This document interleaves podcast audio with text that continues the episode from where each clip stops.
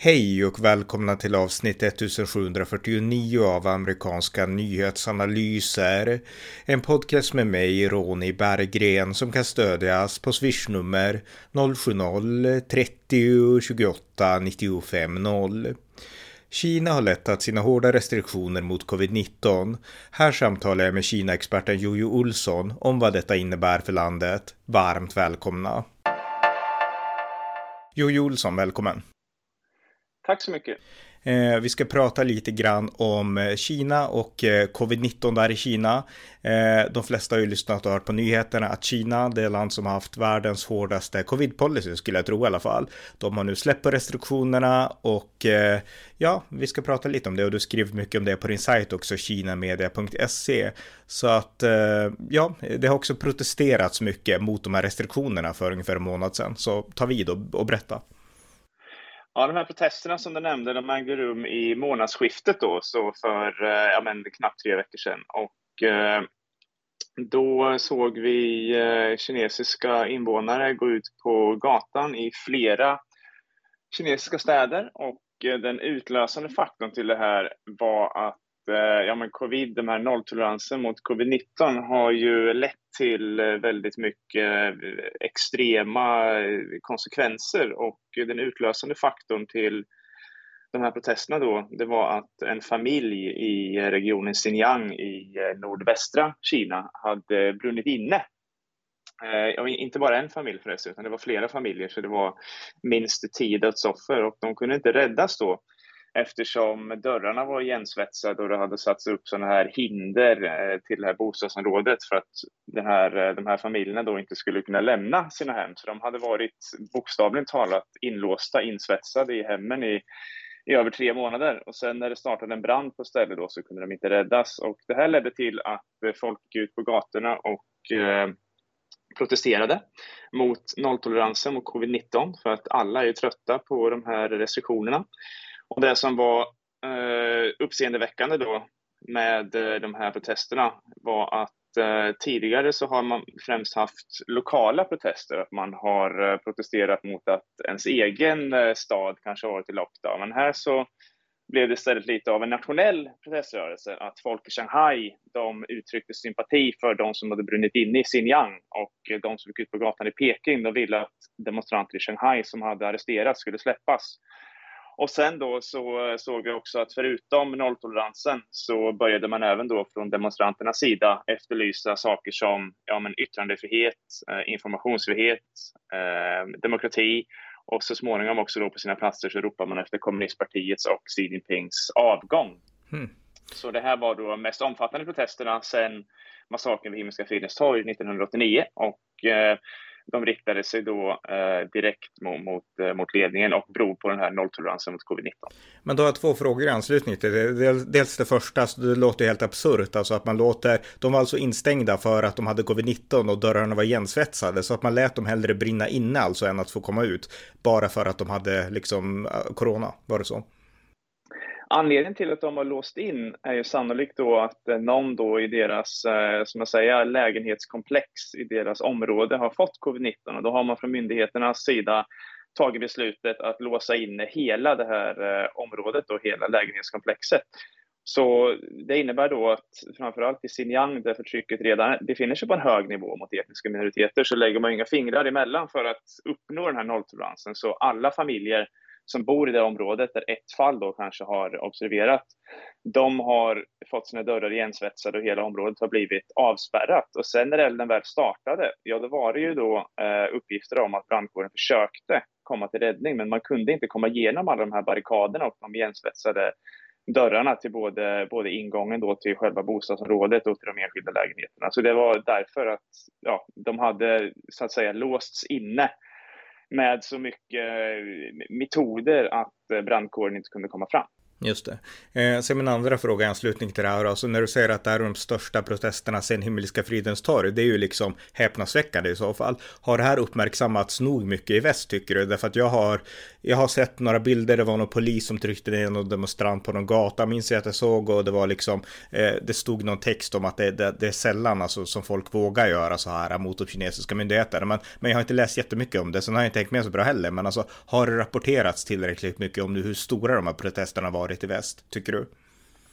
Jo, det har faktiskt varit en ganska bra rapportering, framförallt i internationella medier. Eh, sen har ju själva antalet demonstranter som getts ut på gatan har inte kommit i närheten av vad som vi såg vid Himmelska fridens torg. Man kan inte jämföra det här med Himmelska fridens torg, men det är den största proteströrelsen sedan Himmelska fridens torg. Det är viktigt att klargöra den skillnaden.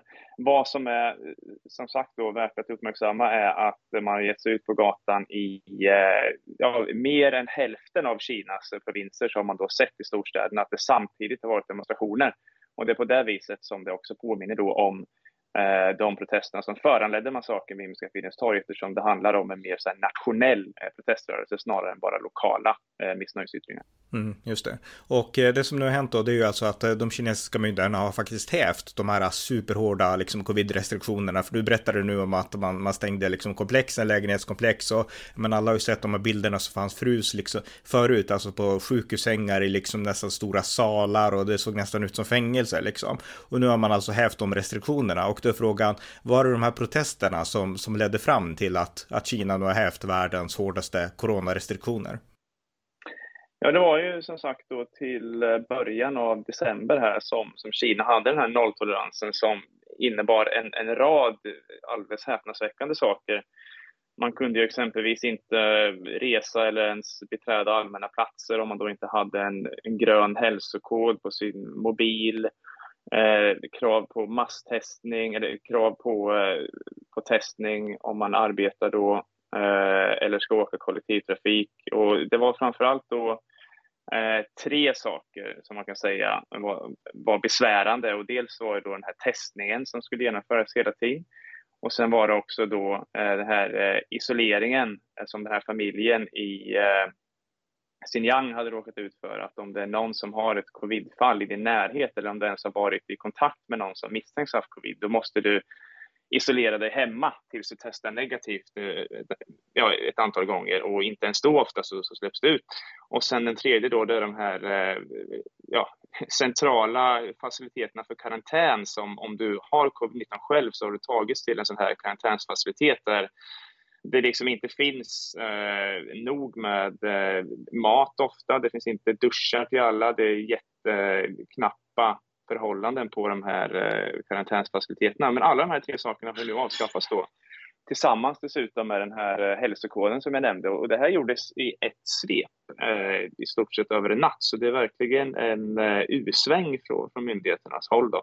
Och sen vad det här beror på, ja det går att diskutera den eh, enklaste slutsatsen att göra är ju helt enkelt att på grund av protesterna så har man då från myndigheternas håll gjort de här uppgifterna. Men det är mycket som tyder på att det också handlar på, ja, om ekono ekonomin. Att eh, det finns ekonomiska orsaker till det här. Eh, bland annat då i början av november så har det exempelvis kommit ett eh, brev från eh, Foxconn som är en av världens största elektroniktillverkare att om Kina fortsätter med sina lockdowns så kommer man inte kunna fortsätta ha produktionen där och Kina kommer förlora sin eh, Eh, ställning som eh, centralt land i de globala eh, leveranskedjorna. Och dessutom i november så hade man redan meddelat då eh, 20 punkter som då gör att man skulle luckra upp de värsta eh, och mest eh, kostsamma aspekterna av den här nolltoleransen. Så man kan väl säga att det hade redan påbörjats en uppluckring och det är sannolikt då att de här nya lättnaderna som, som kom just efter protesterna, de hade nog kommit i, i vilket fall eftersom Kinas ekonomi har verkligen lidit av den här fortsatta nolltoleransen. Det har verkligen blivit en eh, synbar effekt och man har pratat om en negativ tillväxt under fjärde kvartalet i år. Då. Så de här eh, ja, som jag säger, det här slopandet av de här restriktionerna var sannolikt redan planerat och skulle nog ha införts i vilket fall. Men det är också möjligt då att de här protesterna snabbade på eh, införandet, implementeringen av de här lättnaderna på restriktionerna. Men sen får man också samtidigt tänka så att kinesiska myndigheter vill ju inte ge efter för demonstranterna. Man vill inte komma ut och säga att man ger efter på grund av de här demonstrationerna, för då skulle man ju ge demonstranterna blodad tand och nästa gång kanske de går ut igen då och kräver ja, men yttrandefrihet, demokrati, eh, minskad korruption, eh, självständiga domstolar och så vidare. Så det är verkligen en balansgång från kinesiska myndigheter här hur man ska förklara varför restriktionerna har slopats. Man har inte gett någon solklar eh, officiell förklaring till varför då. Men sannolikt så eh, handlar det om lite av alla de här delarna som jag just har pratat om, så inte bara protesterna utan även och kanske framför allt då de här ekonomiska eh, konsekvenserna som nolltoleransen har haft. Som en, som en västerlänning så kan jag inte undgå att reagera då, liksom alltså att i väst så gör man ju tvärtom, alltså om det är folk som protesterar, då säger man, nej men vi har gått dem till mötes, det är ordnat nu oavsett om det är sant eller inte, och så Kina då attityden, vi ska absolut inte gå dem till mötes. ja. ja, precis, det blir en jätteknepig situation och det här är någonting som givetvis gäller i alla diktaturer. Eh, men det är väldigt svårt att man, man måste, från kommunistpartiets håll då så måste man samtidigt försöka känna av den allmänna opinionen och det gör man ofta via sociala medier som funkar som en slags eh, ja, men, eh, ventilator för, för missnöje. Eh, men, men, samtidigt då när man försöker ibland då justera sin politik så kan man inte säga att det beror på det folkliga missnöjet. För om man gör det för ofta och i för stor utsträckning, ja då skulle man ju uppmuntra till ännu mer Eh, protester då bland, bland folk som kanske är missnöjda med det politiska systemet i stort. Mm. Eh, men i alla fall då, alltså eh, den här policyn då, hårda coronapolicyn, är, den är lyft nu, hävd. Och eh, konsekvensen av det, det har ju blivit frihet kanske, men det har också blivit en snabb spridning av corona, av covid-19. Och eh, det här verkar vara en enormt snabb spridning och du skriver om det på din sajt. Kan, kan du berätta lite om liksom den här chockartade, liksom snabba spridningen nu? Ja, det stämmer bra för att eh, det här eh, nolltoleransen mot covid-19 har ju varit väldigt effektiv. Det är ju inte ens en procent av den kinesiska befolkningen som har haft viruset eh, hittills då. Så då när man helt plötsligt eh, släpper på de här restriktionerna och dessutom har vägrat att använda sig av utländska eh, mRNA-vaccin utan istället haft de här inhemska vaccinen då som mindre effektiva. Då har ju den här smittan spridit sig verkligen som en löpeld på grund av då att man inte har byggt upp vare sig en immunitet eller ett eh, skydd med hjälp av vaccinering mot det här, det här viruset. Då. Och det är en omikronvariant som, eh, som hittat i Kina tidigare i år redan och eh, har lett till stora nedstängningar. Det här är en variant som eh, sprider sig väldigt snabbt och, och, i vanliga fall så är den ju inte så eh, farlig längre i västerländska samhällen som redan har varit exponerade mot viruset och dessutom har en hög täckning av vaccin, en, hög eh, vaccineringsgrad. Men i Kina då som sagt så sprider den sig otroligt snabbt och eh, ja, en uppskattning bara som kom från, från en kinesisk tjänsteman var att eh, ungefär 90 procent av befolkningen kommer få Eh, covid förr eller senare och omkring 60 procent och kanske nu under vintern och eh, 90 procent av Kinas befolkning är över en miljard eh, människor då så att det här är någonting som som har gått från att inte existera till att drabba hundratals miljoner människor då på bara, bara någon veckas skillnad. Mm. Så att Kina håller på att få det sämsta av två världar. Alltså man gjorde allt för att det här inte skulle spridas och då fick man en recession, nästan i alla fall, ekonomisk recession. Och nu vill man lyfta, den, häva liksom de ekonomiska spärrarna och då får man nu liksom smittan. Men jag undrar, alltså varför har man, för det visste inte jag, att Kina inte hade ett mRNA-vaccin då, utan att de har alltså något, någon annan form av vaccin, de här klassiska formerna som kanske inte är färdiga än. Men jag menar, varför har man, när man tar, tycks i alla fall ta corona på så stort allvar, varför har man inte liksom liksom använt samma teknik som väst eller på något sätt eh, importerat västs möjligheter. För jag menar, väst hade förmodligen ställt upp och hjälpt till där. Det skulle se väldigt illa ut i den kinesiska propagandan om man var tvungen att medge att man var beroende av västerländska vaccin eller västerländsk hjälp för att tämja viruset. Eh, redan från början då, när, när den här pandemin först uppstod, så slog man sig för bröstet och sa att eh, det, är bara Kinas politiska system som kan hantera den här nolltoleransen, eller det här viruset genom nolltoleransen. Och till en början så var man ju faktiskt väldigt effektiv. Man eh, vidtog snabba åtgärder och eh, stängde av områden där viruset upptäcktes då.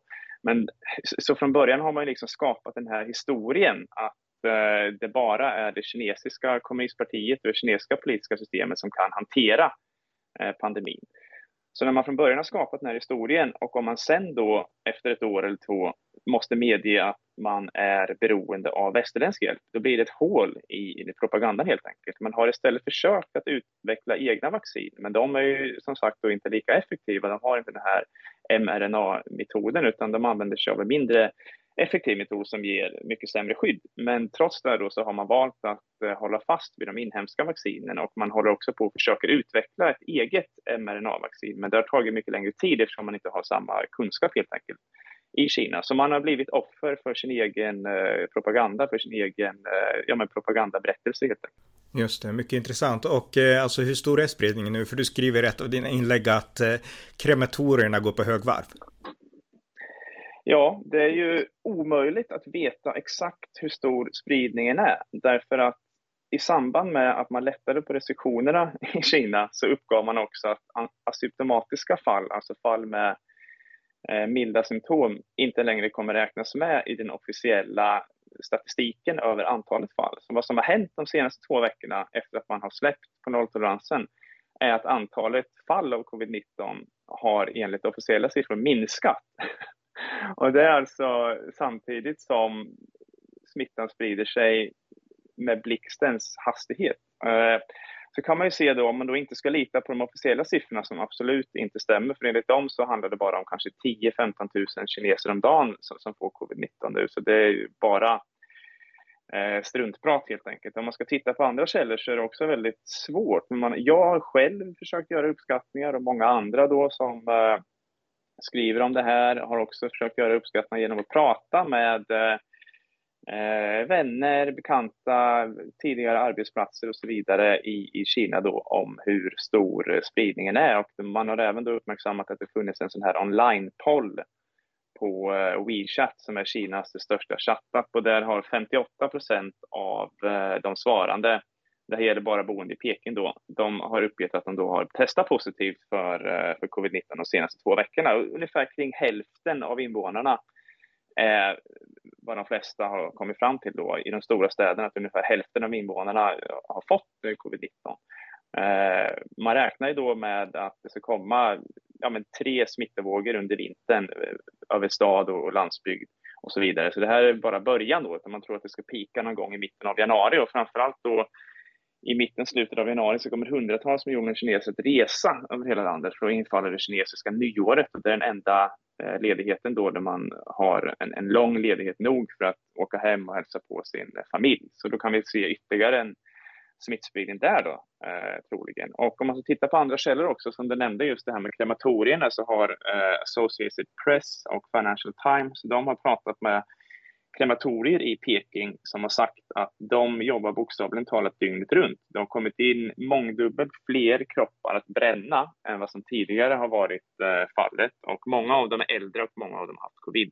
Ingen exakt vetenskap givetvis att prata med en handfull krematorier i en stad, men det tyder ju verkligen på att eh, ja, smittan är väldigt, väldigt omfattande och att många då, framförallt äldre, eh, har mist livet redan och Eh, ett annat problem då med Kinas svar på covid-19 är att eh, vaccineringen som man utförde, då gjorde man inte som i många andra länder att de här riskgrupperna med de äldre, att de vaccinerades först, utan de som vaccinerades först var de som, som jobbade med eh, arbeten där man kom i kontakt med viruset. Eh, medicinska arbetare, läkare, eh, men även kanske ja, men, de som genomför de här eh, testerna också då och, och så vidare. Så att den här äldre gruppen då är den som är minst vaccinerad i, Kina och fortfarande idag så jag minns inte exakt och det finns lite olika uppgifter, men, men ungefär bara 60 procent av, av de som är eh, pensionärer har fått en eh, full vaccinering hittills. Så det är de som är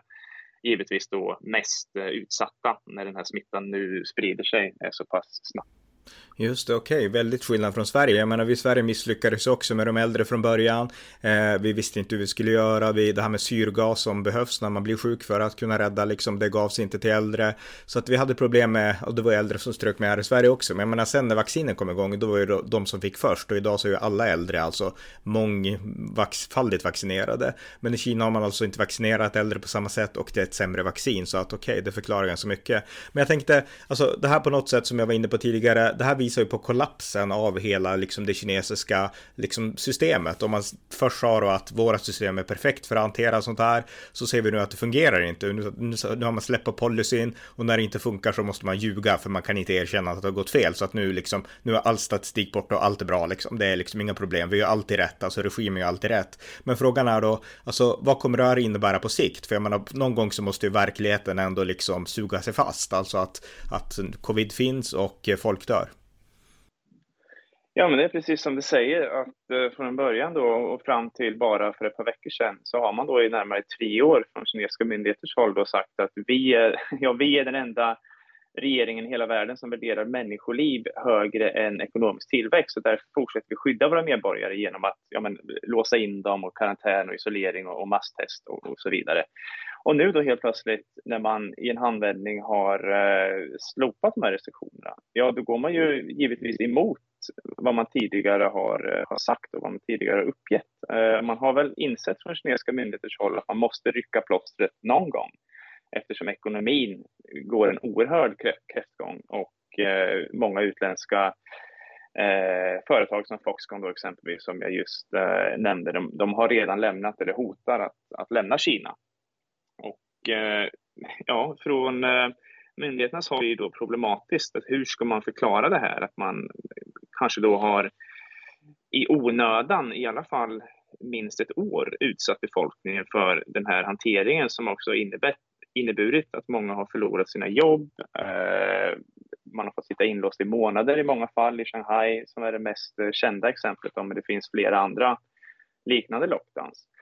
Och precis som du säger då från kinesiska myndigheters håll så rapporterar man helt enkelt inte den här statistiken. Eh, antalet covidfall har ju enligt myndigheterna minskat sedan nolltoleransen slopades och man säger också att inte en enda kines har dött av covid under hela december.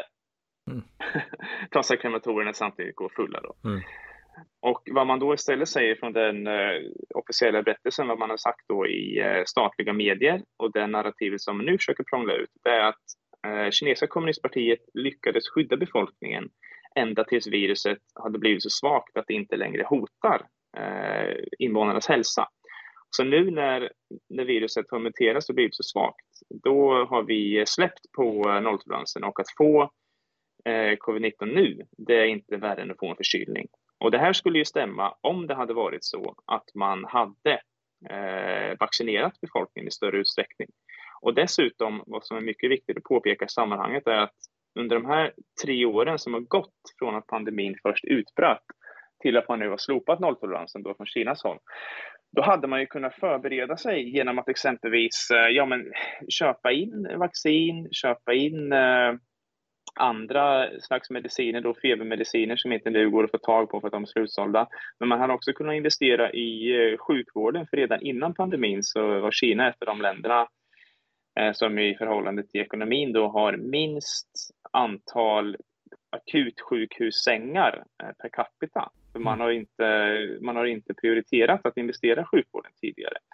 Men under de här tre åren så har man inte förberett sig på att släppa nolltoleransen. Man har istället lagt alla resurser på att masstesta, isolera, sätta folk i karantän, utveckla de här apparna för att man ska ha en viss hälsokod för att kunna röra sig i samhället, tillverka givetvis ansiktsmasker och annat som, som material. Man har inte gjort någonting för att förbereda sig då och det gör ju också att konsekvenserna när man nu släpper på nolltoleransen har blivit mycket värre.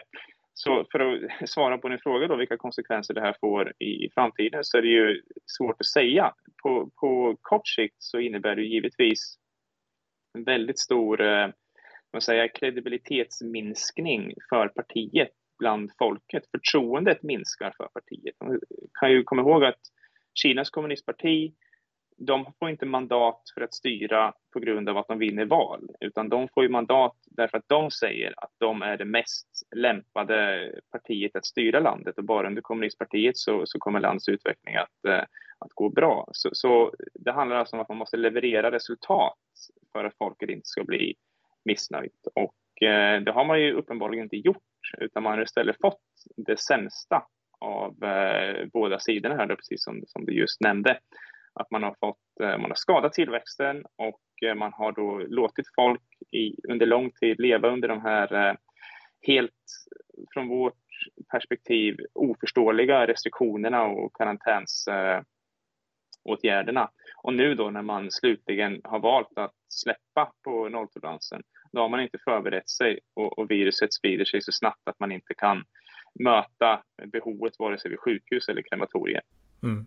Men för Xi Jinping då, så kommer det här påverka honom personligen? För du har sagt förut till mig att eh, i mångt och mycket covid-policyn var hans personliga liksom arkitektur i princip. Ja, det är en väldigt eh, bra fråga och man kan väl sammanfatta situationen så här att hade man släppt på nolltoleransen innan partikongressen som hölls i oktober eh, ägde rum, då hade det nog varit farligare för, för Xi Jinping. I Kina så en politisk förändring kommer aldrig komma på grund av demonstrationer av det här slaget som vi såg i månadsskiftet för att staten har så oerhört våldsmonopol och så en oerhörd övervakning så man kan så lätt slå ner på de här. Utan en politisk förändring, ett ledarskifte måste nästan komma uppifrån. Och det innebär då alltså att andra topptjänstemän, andra viktiga personer inom parti och militär är missnöjda med den nuvarande ledaren och därför då eh, beslutar sig för att avsätta honom. Och eh, innan partikongressen i oktober så kunde man ju se då att eh, det fanns ett visst missnöje med Xi Jinping även inom politbyrån. Vi hade exempelvis hans premiärminister, premiärminister Li Keqiang som flera gånger indirekt, men, men även direkt ett par gånger framförde då hur den här eh, nolltoleransen verkligen påverkade ekonomin på, på ett sätt som inte var rimligt. Men under den här partikongressen i oktober då så rensade ju Xi Jinping ut alla eh, tjänstemän som kunde tänkas inte vara lojala mot honom och istället installerade han både i parti och militär lojalister, all, politiska allierade som ofta då relationen till Xi Jinping går flera årtionden bak i tiden. Så nu är det väldigt svårt att se att även om det här, eh, den här covidpolitiken ballar ur eh, ytterligare och leder till ännu mer missnöje och ännu mer dödsfall och, och, och, så vidare så skulle det vara svårt att se att det skulle finnas någon organiserat eh, motstånd mot Xi Jinping i den politiska toppen i partiet.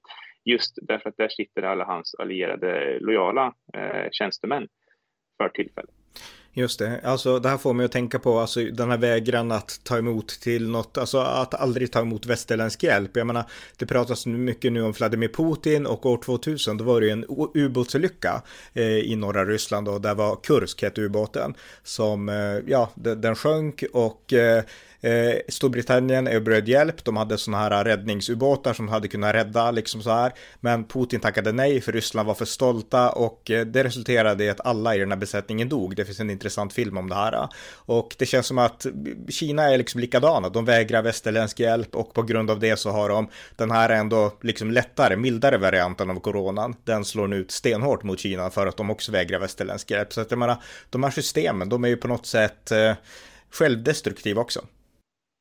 Jo, det stämmer bra. Hade man kunnat tänka sig då kanske eh, Kinas eh, förra administration under eh, Hu Jintao som var en lite mer teknokratisk eh, president och inte hade samma personkult kring sig som Xi Jinping och inte drev det här narrativet om kommunistpartiets eh, förträfflighet lika hårt och inte då var, ja men som man säger, lika blint nationalistisk som, som Xi Jinping, då hade man kunnat tänka sig att Kina skulle ha accepterat eh, västerländska vaccin till en början och då hade ju situationen varit eh, väldigt annorlunda. Men ja, sen Xi Jinping blev Kinas ledare eh, 2012 så har man ju kunnat sett eh, mer tydligt då att man försöker bygga upp det narrativet att eh, kommunistpartiet är helt överlägset och under eh, pandemin så är det här verkligen dragits till sin spets då, att man har steg för steg målat in sig i ett hörn som man inte har kunnat ta sig ur.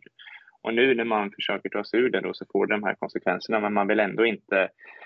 Eh, man föredrar att försöka klamra sig fast vid egna narrativet på grund av, eller tack vare snarare, eh, det här informationsmonopolet och det våldsmonopolet som man har i Kina då.